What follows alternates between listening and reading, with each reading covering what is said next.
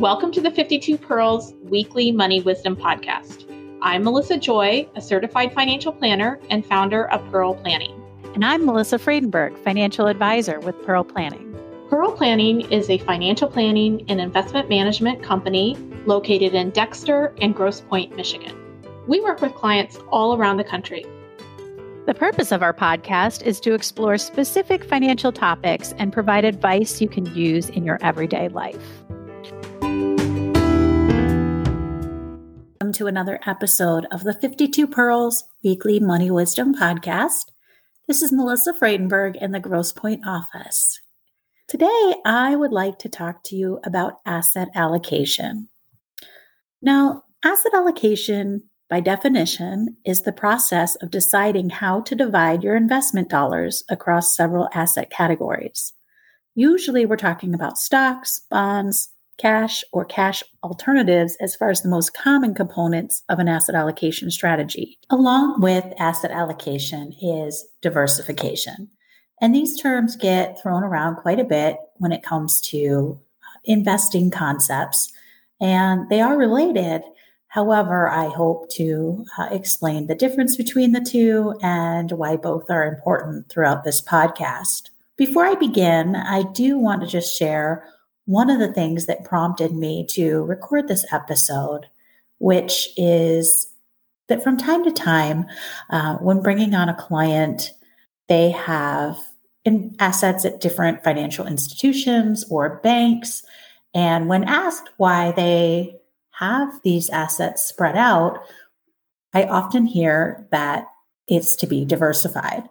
So while there is something to be said about potentially having different styles of investing through using different advisors um, or maybe different uh, funds that are used at different institutions, it is important to make sure that your overall asset allocation is consistent with your risk tolerance. And sometimes when you spread assets out over various institutions or with various professionals that you're working with, one doesn't know how the other has allocated, and you actually run a risk of having too much concentration in a particular asset class or sector of the market, and it can actually backfire and have the opposite effect. So, I did have a client come in this week and moving some accounts over. And that sort of sparked my inspiration for this week's topic because I do think it's something that people struggle with as far as what it means to both allocate your portfolio or your investable assets, which we call asset allocation, and then the concept of being diversified within your portfolio it's very important that the overall asset allocation meets your risk tolerance. Now, I will link a previous episode on risk tolerance that will help you. Since I just mentioned that, it's a whole nother podcast. However, it is related to your asset allocation. As I mentioned, the common components of asset categories, I should say, are stocks, bonds, cash, or cash alternatives. Those are the most common. There are others. The general goal of asset allocation is to minimize volatility while maximizing return. Now, of course, there's no guarantee in any kind of an allocation for that. However, historically, it has been shown that the process of dividing your investment dollars among different asset categories that do not respond the same way to market forces at the same time can help with that volatility. By having exposure to different industries, company sizes, geographies, if something were to happen in one particular area of the market, for instance, technology or biomedical, if you are diversified among the different sectors and different size companies, that is going to help offer protection if one of those particular areas gets hit. Now, we have seen in market downturns, for instance, with COVID and um, before that in the financial crisis of 08, uh, sometimes the market just has a broad sell off. In addition to your allocation among various asset classes, diversification can be the difference between investing in one, two, or 10 individual stocks or investing in mutual funds or ETFs. So, depending on how much money you have to invest, if you were to invest individual stocks like Apple or Google or Tesla. Now, depending on how much money you have, you may not be able to buy very many shares or therefore more than a few stocks. Any kind of news comes out about the company, especially like in the case of Tesla, where, um, you know, if there's a certain tweet or something like that that may move the company stock in quickly, either up or down, obviously that is something that is going to have more risk to it. While it does have opportunity for more return, if you're looking at diversification, you may want to look at options like mutual funds or ETFs. When you're buying a mutual fund, you're actually pooling your money along with other investors into a mutual fund by using units or shares of the fund. As more people invest, the fund issues new units or shares. With an ETF, the fund provider owns the underlying assets and designs a fund to track their performance and then sells shares in that fund to investors. Shareholders own a portion of an ETF, but they don't own the underlying assets in the fund.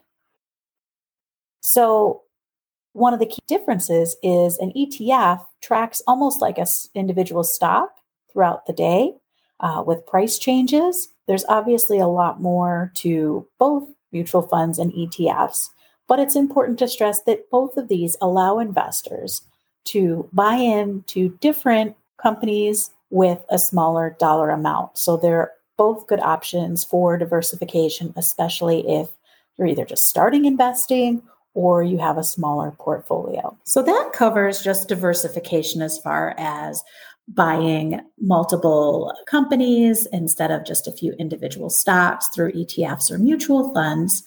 But the other area to look at as far as diversification is diversification between different sectors.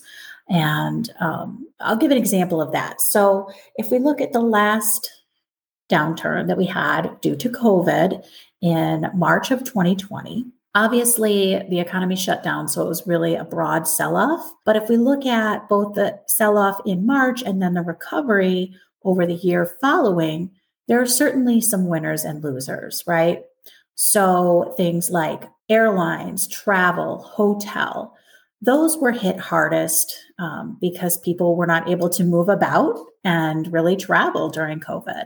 And if we look at biotech or technology, we think of like Zoom and um, Microsoft Teams that really became quite popular during the COVID shutdown. And then, of course, online retailers uh, like Amazon certainly did quite well over the pandemic. This is an example of why it makes sense to have diversification over different areas of the market. Obviously, nobody saw COVID coming. And there will be things in the future that happen that cause a broad market sell off. However, you can mitigate some of that potential downside by making sure that you have coverage in different sectors that you can invest in, as well as uh, diversification with different companies. Now, there are also ways to diversify within your portfolio market capitalization. So there's large cap, mid cap, small cap funds, and that really has to do with the size of the company. And then there's growth and value. And certainly, these are all things we want to think about, but this falls into the idea of diversification and that at any given time, one area may outperform another. What this comes down to is the idea of knowing what areas of the market you own and that is really where having a financial advisor putting together your portfolio can help you, especially once you get past that initial stage where you have more assets to diversify. So, the magic of diversification uh, is really in the fact that it is the practice of spreading money around among different investments to reduce risk. So it is a delicate balance of determining the appropriate asset allocation as well as diversifying those assets within each of those potential asset classes that you can invest in. So I hope that you found this episode helpful. Certainly, it's just scratching the surface of diversification and how, through diversification, lower risk in our portfolio. I certainly encourage you to reach out to your financial advisor, financial planner, and if you need help, please reach out to Pearl Planning. We would love to help you. You can access our first two seasons of this podcast on our website at www.pearlplan.com or on Spotify. If you're interested in learning more about Pearl Planning, feel free to sign up for our newsletter, also found on our website.